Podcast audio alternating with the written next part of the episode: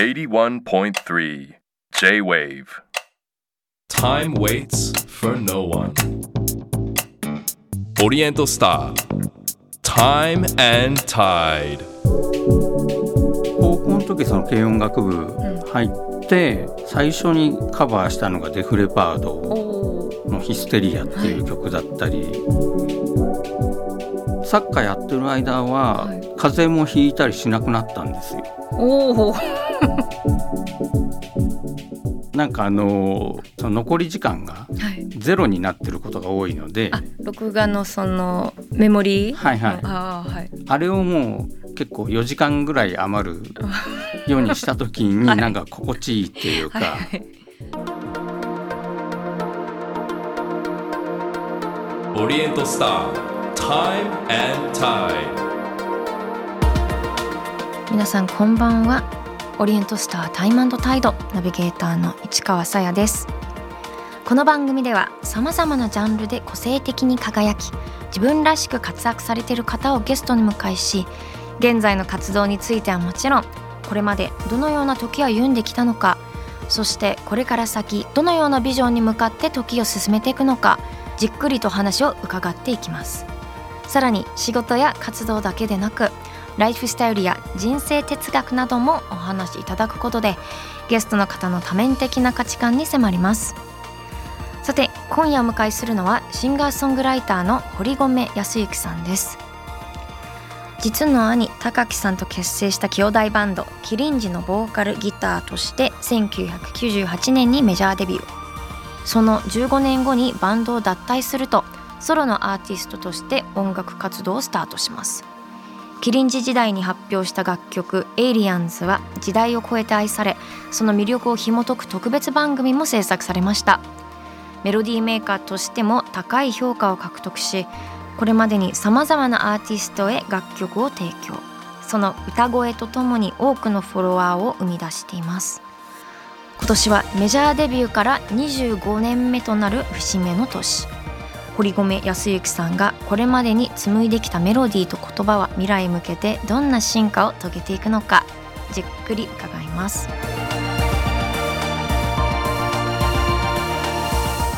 オリエントスター、Time and Tide。This program is brought to you by Epson ほか。川さやがナビゲートしています。オリエントスタータイムタイド。今夜お迎えしているのはシンガーソングライターの堀米康之さんです。よろしくお願いします。よろしくお願いします。さあこの番組はですね、はい毎回ゲストの方に、はいあの現在過去未来と伺っているんですけれども、うんまず現在ということで、はい今年の夏にリリースされました EP「星屑たちはいはい。」こちらは、ま、きっかけとしてはプラネタリウムのライブがさ先にそうですねか。ね。はい。あのープラネタリウムで、えー、と一昨年ぐらいから、えー、とライブをやってるんですけれども、はいでそのお話をいただいた時にあのプラネタリウムっていうと普通歌とピアノとか割とこうしっとりした感じでやって、えー、と星空とライブを一緒に楽しむみたいな感じのことが多いかと思うんですけど。はいなんかこうその編成だと自分がこう楽しめなさそうだなと思ったんですよね。はいもうちょっとこう音楽的にチャレンジしたことをやってみたいみたいなのがあってであの僕がアコギと歌を担いつつ、えー、と他のメンバーがウッドベースとあとガットギターうんいわゆるクラシックギタはいーみたいなやつですね。あとペダルスティールっていう、えー、とハワイアンとかカントリーとかで、はい。よく聞くことができるかと思うんですけども、うんうんうんえー、とその編成ではい。でこうピアノとかパーカッションみたいなリズム楽器入れないで、うん全員弦楽器っていう、なんかかなり偏った編成うん。であえてやってみようみたく思ってそれがこう実際やってみて面白かったんですよね。はい。でなんかこの編成には可能性があるなと思ってで星屑たちをレコーディングするっていう話が来た時にプラネタリウムのこの編成のことをパッと頭に思い浮かんで、うんであのまずそのバンドで撮ろうと。はい。っていう話になりましたね。でこのあの EP が「プラネタリウム」のライブから EP「星屑たち」が生まれたんですけどその中には新曲以外にもセルフカバーの曲が4曲収録されています、これでもやっぱバンドのはい、バンドサウンドと聞くとやっぱ全然違う感じでこの編成だとすごい面白いなって思いました聞いてて。ああありがとうございます。うん。そうですね。やっぱり4人で何とかしようとするので、はい。制限があるからこそそれぞれが工夫してないとこを補い合ったりとかなんかそこを楽しみながらこう作った感じっていうのはありますね。4曲そのカバーした4曲はど,、はい。どうやって選んだんですか？これはなんかあのプラネタリウムやってみてまず人気があるものお。シンプルに言うと。はあとはやっぱりこの編成が生きるものというか、うん。面白さはい。がちゃんと表現できてる曲なんかを選ぶようにしましたね。なんかテーマとして割とそういう夜とか星とかも出てきてるものが多いような印象。そうですね。最初そのスタッフとのミーティングで決まってったのがプラネタリウムから4曲セルフカバーと。で新曲を1個っていうことだったのではい、でプラネタリウムの曲はそのおのずと星とか夜とかうん。っていうのがこう歌詞の中に出てくるんで、はいじゃあまあ新曲もそういうテーマで書こうかみたいなことになってでまあ EP ではあるんだけども、ちょっとミニアルバムみたいな感じにしてコンセプトがこう「星屑たち」っていう一つの、えーなんかキーワードみたいなものを設けて、コンセプトがこうどの曲にもこう一つ芯が通ってるというか、はい。そういうことをちょっと考えましたね。でそのまあ新曲「星屑たち」の EP にで、はい、収録されてる新曲「涙は星屑のように」どんな風に新曲作ってたんですか？これはねあのレコーディングする時にその新曲以外のセルフカバーはそもそもオリジナルのうん。バンド編成のものがあってそれをじゃあ自分たちのこの4人の編成だったらどうするかっていうところでアレンジが決まってったんですよね、はい。ライブに向けて、えーとプラネタリウムライブに向けてそうやって決まってったアレンジなんですけども。で新曲を作る時も、えー、とちょっと面倒くさいけど、うん。それと同じプロセスをたどろうと思って、えー、えっと実際はリリースはされてないけど、はい。あの完成度の高いうん。デモテデモを作って、へえ面白いでそれをあのメンバーに聞いてもらって、はい。でこの4人だったらどうするかみたいな感じで同じ工程を踏んだら面白いだろうと思ったんですけどもはい。でも結果的にはなんかそのデモからはまたちょっとだいぶ違う感じというかもっとシンプルでストレートな感じに収まったというかはい。あのだからなんであんなにデモを一生懸命作ってたのかな とかってあの途中から思ったりしたんですけど、あの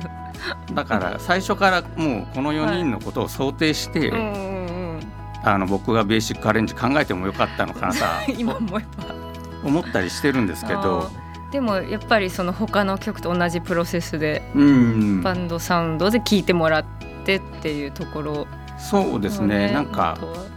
えー面白い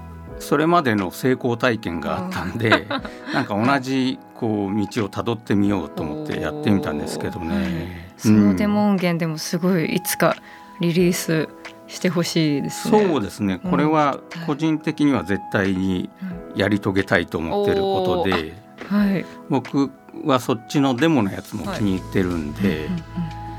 そっちも聞いてほしいですあね。いつの日か。ねうん。を楽しみにしてます。81.3 J-Wave. Oriental Star. Time and Tide.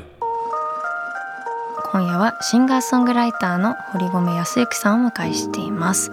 さあさあここからはですね時を遡りまして、過去について伺っていきます。はいまずはもう少年時代からなんですけれども、はいどん何をするしてるの時が一番楽しい子でしたか？もともと割とちょっと内気ではあったんですよね。ほうほとはいえ友達作りたいなって思うタイプではあったんですけども、うはい。でまあ一人で遊んでたりする方が好きだったりもしたんだけどもなんかね小3の時に仲良かった友達がサッカー少年団がうちの学校にできるぞっていうんではい。で募集をしてたんですよ。で友達が入るからっていう理由で、えー、と僕もなんとなく入っほうでサッカーが特に興味あったわけでもないんだけども、はい。なんかあのしばらくはあんまり楽しさも分かんなくて、はい。あのうまくもなかったんですけども、うん。だんだんとまあやってるうちにこうちょっと上達してって試合とかもレギュラーで出れるようになってそこからは楽しくなりましたね。でまあちょっと活発な人間になったかもしれないですね。すごい。スポーツの力すごいですね。うん、なんか 中3までやってたんですけども小あ3かでも結ら構やられまそうしたね。8年間ぐらい。だからじ自分の中で一番こう攻撃性が高まった時期っていうか。おおなんていうんですか。まあまあタックルとか。はいそういうものがまああるつきものじゃないですか、はい。まあ、体同士どうしたってぶつかるんで、なんかそういうのはこう極力避けるようにうん。してきたんですけど、はい。なんかねそのサッカーやってる8年間の間というか、まあ8年間全部じゃないですけど、はい。ある程度上手くなってレギュラーみたくなれてた時期に関しては、はい。なんかちょっとこう運動もやってるしうん。自分が強いとは思わないけれども、はい試合になるとこうちょっと闘争心が湧いてきて、はい。なんか試合前にこうハードロックとか聞いたりしてこうやる気を出すみたいな。すごい。そうですね。その前の自分からは想像できなかったんではい。そうそうそう。そっからはだからサッカーやってる間は、はい。風邪もひいたりしなくなったんですよ。おお割と扁桃腺とかにすぐこう症状が出ちゃうような子供だったんだけど、えーはい。サッカーやってる間は健康になってすごくおただ高校になってその軽音楽部入ってから、しばらくしたらまあなんか体の方もうん。順調にはい。健康じゃなくなってったっていうかあの 特別不健康っていうわけじゃないんですけど、はい。サッカーやってる時のもう風邪もひかないっていう感じではなく。そうそうそうそうそう。いう感じじゃなくて。すごい、はい。絶対ちょっとでもサッカー続けてた方がいいのかって思うような話でもあります。そうですね。うん、その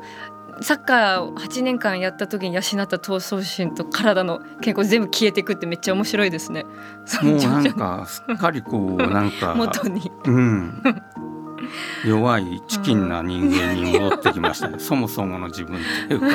はい。サッカー効果はかなかはい。でもその、まあ、試合前にハードロックをすごい聴いてたとのことでしたけど、はい。ハードロックはそのままずっと聴いてましたか？それとも音楽もはいはい。もうちょっとそういう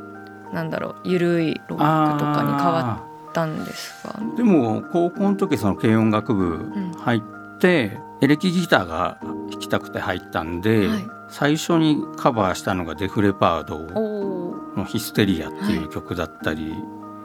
あとはモトリクルーとかもやっおてたり。そう、はい。当時ブームだったんですよね。ただ軽音楽部の中で僕が組んでたバンドはなんか洋楽好きが集まって作ったバンドだったんではい。まあ他のメンバーはそのハードロックばっかが好きなわけでもなくてドラムのやつとかはニューウェーブとか、テクノとかが好きだったんでなんだろうポリスとかのカバーとかもやったりしましたあねー。ポリスは僕も家で聴いてて好きだったんで、そうですねいろいろまあまあなんかごちゃごちゃですけど、まあ、漠然とした洋楽、うんうん。うん、ハードロックを中心にしつつで例えば高校生の頃だと家に帰ると兄の CD ラックには XTC とかフェアグランドアトラクションとかい。ろいろあったんですけど、でそういうの聞いてあこういう音楽あるのかみたいな。なんかこうギターをコピーしたいみたいな感じとか、うん。肉体的な部分でこう燃えてくるぜとか血が騒ぐぜっていう感じじゃないけど、はい。うんあこういう心地よさがあるんだみたいうんなうん。のは感じたりしててはい。でその別に自分にとってどっちが正義かっていうことではないんだけど、ええ。あこういう美意識っていうのもあるんだなうんみたいなはい。のを感じたっていうかあー。なんかそういうのにこうある日気づいたっていうか、なんかそういう体験もありました。なんか聞いてやっぱ結構ずっとその洋楽はい、のロックをずっと聴いてらっしゃる。その私すごいあの堀米さんはそのなんか歌詞がすごい印象的なものがすごいんですけどその日本語の音楽も聴いてたんですか？なんか英語でばはいはい。ずっと聴いてるものがすごい多いような印象ですけど。あー。日本語もまあ子供の時には「ザ・ベストテン」とかも普通にこう見てうんましたし、だから普通にその歌謡曲の影響とかもありますしあとは大学生ぐらいの時にハッピーエンドの、えー、と再評価みたいなののブームがあってあとはまあフリッパーズギターなんかも好きでしたね。うん。はい。でもなんか初めて自分で歌詞とか書く時って結構違うじゃないですかその音はいはい。楽と言葉の乗り方あが、そうですね。そういうのとかってすごい意識することあったんあー。その日本語の歌詞の書き方っていうかまあがあんまりこう分かっていなかったのでとにかくメロディーうんとリズムに乗せるっていうことだけを意識してあとはなんか言葉の持ってるムード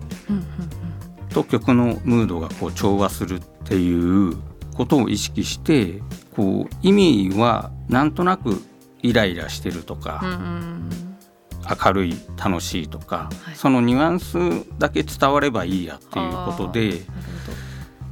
日本語はとにかくスムーズにメロディーに乗っかっていくっていうことだけを考えて作ってたりしましたね。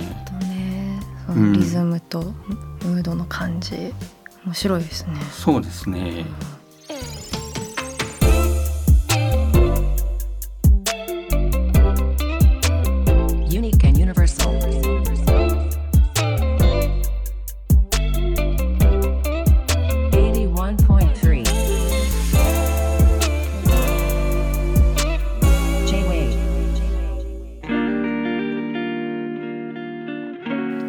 さやがナビゲートしています。オリエントスタータイムタイド。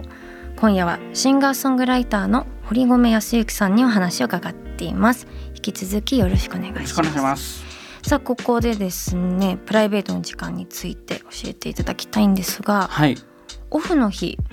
どういう過ごし方がうん。いそうですか？実際どうどうやって過ごされてますか？オフっていうか明日休みだやっと終わったってなったら、はい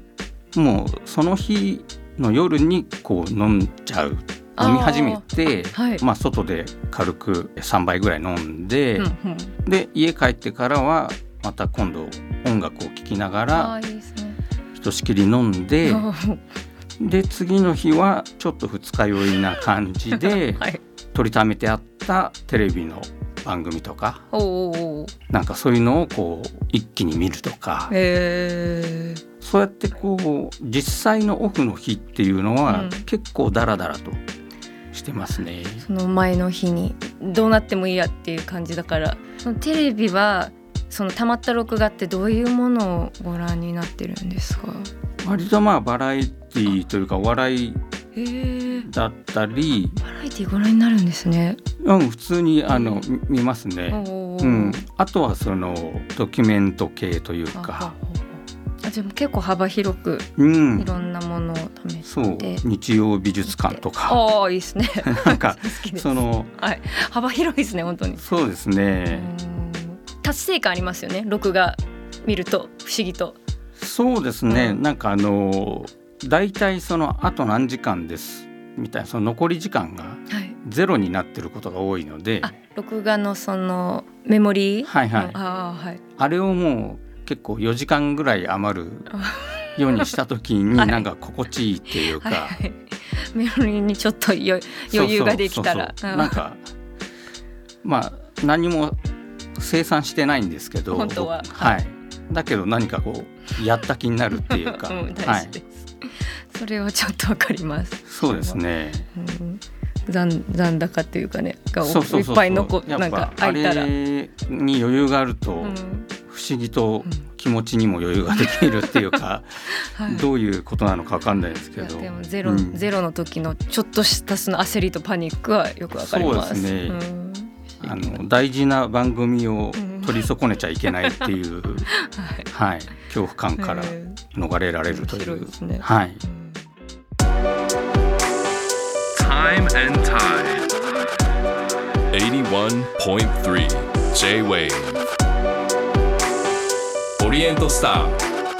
Time and Tide.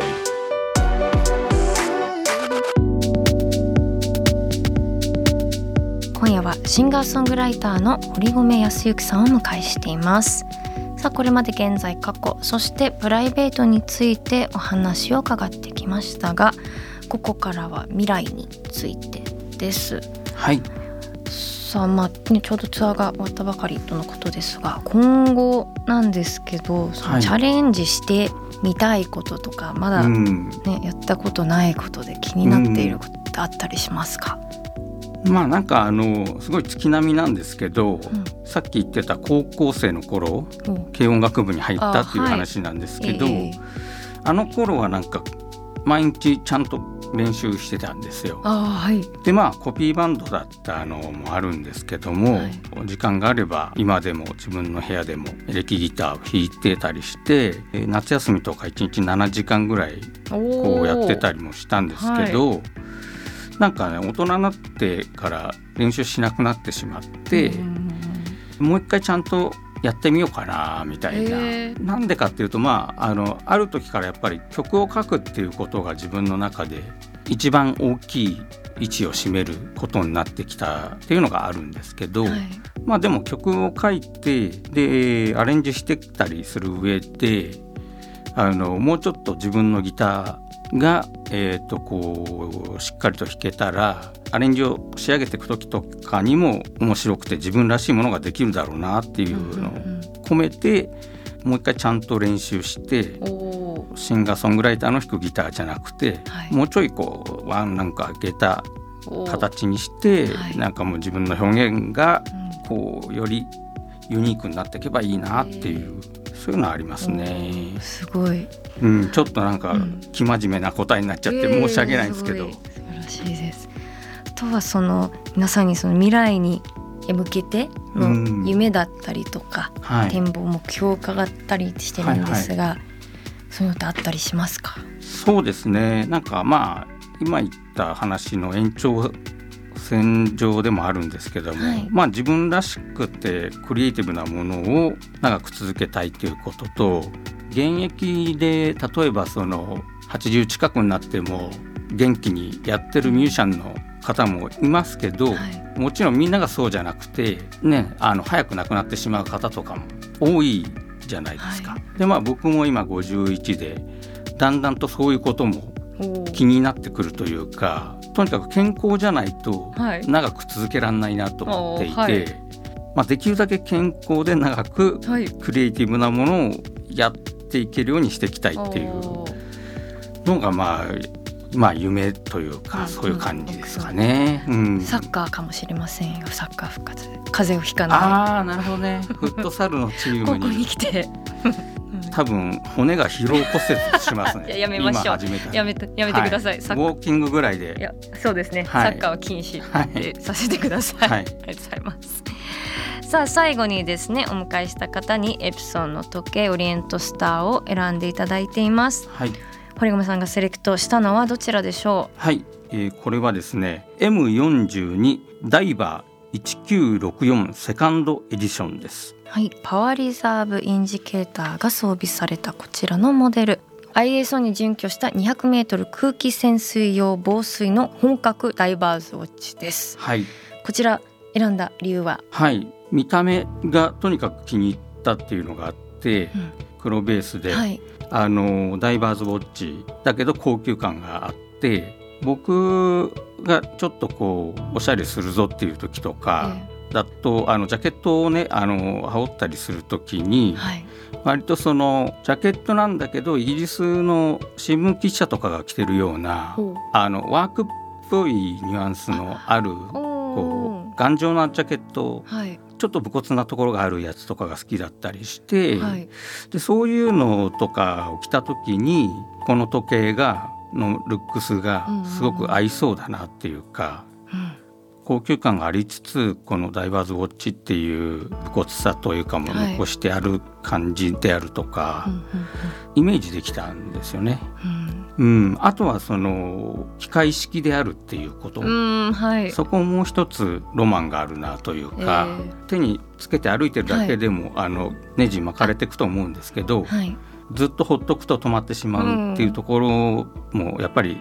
含めてロマンチックだなというか、うんなんかそういうところにこう惹かれましたね。いやたくさんつけてください。はい、さあ本日堀米康之さんにお話しいただいた内容は番組ホームページにアップしています。ぜひご覧ください。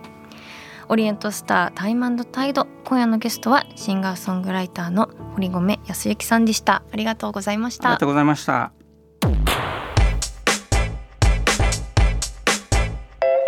Oriental Star Time and Tide 81.3 J-Wave 市川カオスモス。さて今夜のカオスモスですが9月30日のオンエア株式会社 AMF の代表椎木里香さんの会の感想です。ラジオネームとサンライクさんからです。ありがとうございます。話し方から早口で頭の回転が速いと直感しました。また彼女が中高生の頃恵まれた環境にありながら校則に疑問を持つなど自分自身と真摯に向き合って問題解決をしていった姿勢が印象的でした。シークさんが語ったシルバニアファミリーの赤ちゃんの話は非常に共感できました。人が誰かを見守る存在を持つとその人自身が強くなれるという考えに深く感じ入りましたという。そうちょっとシルバニアファミリーのね話はあのシークさんが今ハマっているものとして、まあ、子供の頃に好きだったシルバニアファミリーに再度、えっと、ハマっていてあの赤ちゃんしかもあのウサギの赤ちゃんとかシルバニアファミリーそれを常にバッグに入れて持ち歩くとなんかおお守り的な存在といいますか私はシルバニアの赤ちゃん持ってるぞっていう気持ちでちょっとなんか強くなれるっていう私そっかそれを見守ってくれてる存在を持ってると強くなれるっていうことなんですね。なんかサンライクさんの言い方がすごい素敵だから私はシンプルにあの誰かがすごく嫌な感じで自分に来てもこの人滑稽だな私シルバニアファミリー持ってるんだよっていうその分かんないですか？分かりますか？そのっていう感じだと思ってたんですよね。この人めちゃくちゃ怒ってめちゃくちゃ真剣に話してるけどえ私バッグにシルバニアファミリー持ってるぐらいの人なんだけどっていう感じの武装だと思ってました。でもそうじゃない解釈に変えました。人がね見守る存在持ってると強くなれるってそれはとても素敵ですね。なんだろう私のシルバニアの子がやっぱもう年代物なのでねもう古いからシルバニアファミリーってね触れてない方まあしばらく触れてない方に言うとあのあの肌の感じが独特なんですよねちょっとフェルトっぽいふかふかではなくなんか短いフェルトみたいな感じの毛質なんですけど私の多分古いので結構ザラッとしててもうほぼなんか砂壁みたいな感じになっちゃってるんですよ。それがやっぱちょっと見守る存在よりちょっと魔除けっぽい感じになってるのかもしれないですね。ちょっと新しいシルバニアファミリー入手するタイミングあるかな？でもうちあの昔から持ってる子が好きなんですよね。そしてこのポッドキャストではこのカオスモスがロングバージョンになっています。えっと市川が皆さんからいただいたお題だったりとかその週のゲストにまつわるテーマについてゴニョゴニョとお話ししてきます。今回はですね、あのー先ほどメールにそのシルバニアファミリーのお話が出たのでなんとなくそこから思いつく感じでゴニョゴニョお話ししますけどシルバニアファミリーはねやっぱ子供の頃集めてましたね主にウサギのファミリーかな？結構いっぱい持ってたような記憶今残ってる子はあのもう砂壁化しちゃってる子たちですけど私は結構これ収集癖が子供の頃から強いので結構いろいろ通りましたね。あのポニーの人形だったりとか。あとビーニーベイビーっていうアメリカでもう大大大大ブームを起こしたちっちゃなぬいぐるみなんですけどみんなあのいつか価値が上がるって信じてタグを取らずに絶対持ってたんですよね。でタグを保護する専用のケースまで売られてそれも全部集めていつかこれで私は大富豪になるんだっていう気持ちで大量にその取っておいたんですよね。いろんなクマが一番代表的なんですけどいろんな動物があってたまにレアなものとか人気だから入手困難でこれはもうこれで私は老後安泰だって思ってたんですけどそう思ってた人が多すぎて今ほとんど価値が0ドル。なんですよね。だから割とあの本当にあのビットコインみたいなもんだって すごい思ってその実際そそれには価値がないわけですよね。実物的な。でもみんなが価値があると思ったからっていうまさにそういう投資みたいなところの。で今思えばでもそれ多分その人形のせいで私はそういうタグ取らないとか一応保存用と使う用予備の3つ買うとかあれのせいなんだなってすごいあの今話してて思いますね未だにちょこちょこあるんあります家に残ってる子でも今売ろうとしてもね当時はこれはもう何百ドルになるってすごい言われてたんですけど本当にもう何百円にもなっていないような状況ですね。とは何だろうなすごい集めてた私忍者タートルが好きだったのでタートルズの人形めちゃくちゃ集めてましたね。であの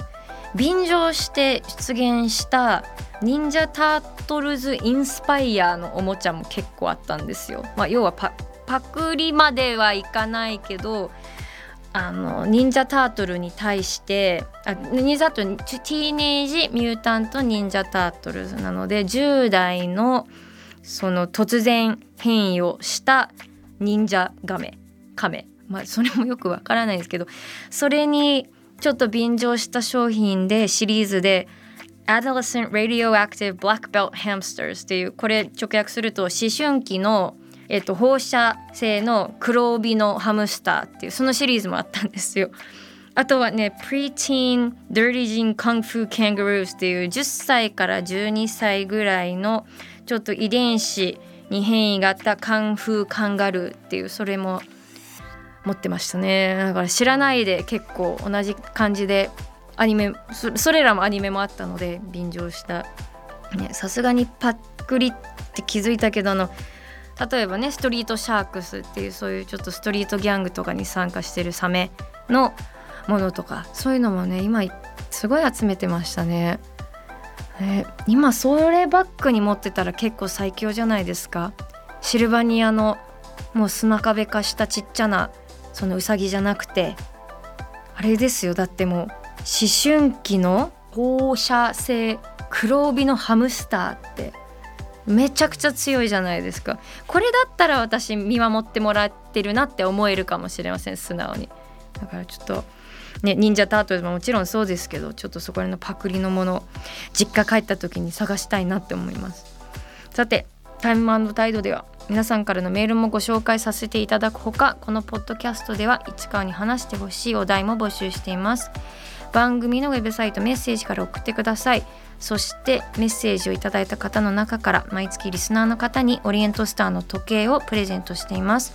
ご希望の方は時計希望と書き添えてください。プレゼントの詳細は番組ホームページをご覧ください。皆さんからのメッセージをお待ちしています。以上カオスモスでした。オリエントスター Time and Tide 市川さやのナビゲートでお届けしてきたオリエントスタータイムタイド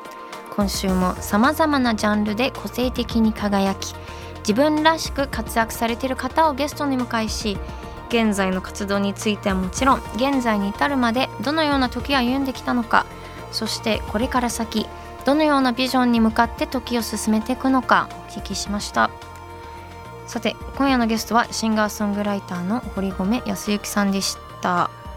やっぱ独特な空気感で良かったですね、うん、ゆったりとゆっくりじっくりいろんなお話が聞けました。堀米ワールドでしたね、まあ、今回のその新曲「涙は星屑のように」これを最初からまあ弦楽器だけの編成でまあ録音する決まりだったけど一回バンドバージョンバンドサウンドで1個作ってそこを弦楽器になだけになったらどうするっていうまあ、回プロセスを踏んだっていうの面白かったですししかもデモを別にリリースする予定ないのにっていうやっぱ面白いですね。やることがやっぱすごいしあの妥協しないところがいっぱい出てその作業全部でもう50時間ぐらい連続でずっと起きてたみたいでもう二徹してプラスもうちょっと起きてやって最後そこからお仕事に行った時あの顔のもう人相が変わっていたっていう見たことないむくみ方をしていたっていうのがすごいね。あの面白かったけどそこまでして書いたけどそもそもそのデモを発表するタイミングまだないんだっていう天才肌の方々が考えてることってやっぱすごい違うなって思ってとても楽しく伺ってました。さて次回のゲストは小説家の千早茜さんです。直木賞をはじめさまざまな文学賞に輝くなど高い評価を獲得している千早さんに最新作の話はもちろん人生のストーリーを伺います。オリエントスタータイムタイド。ここまでの相手は市川さやでした。オリエントスター。Time and Tide. This program was brought to you by Epson ほか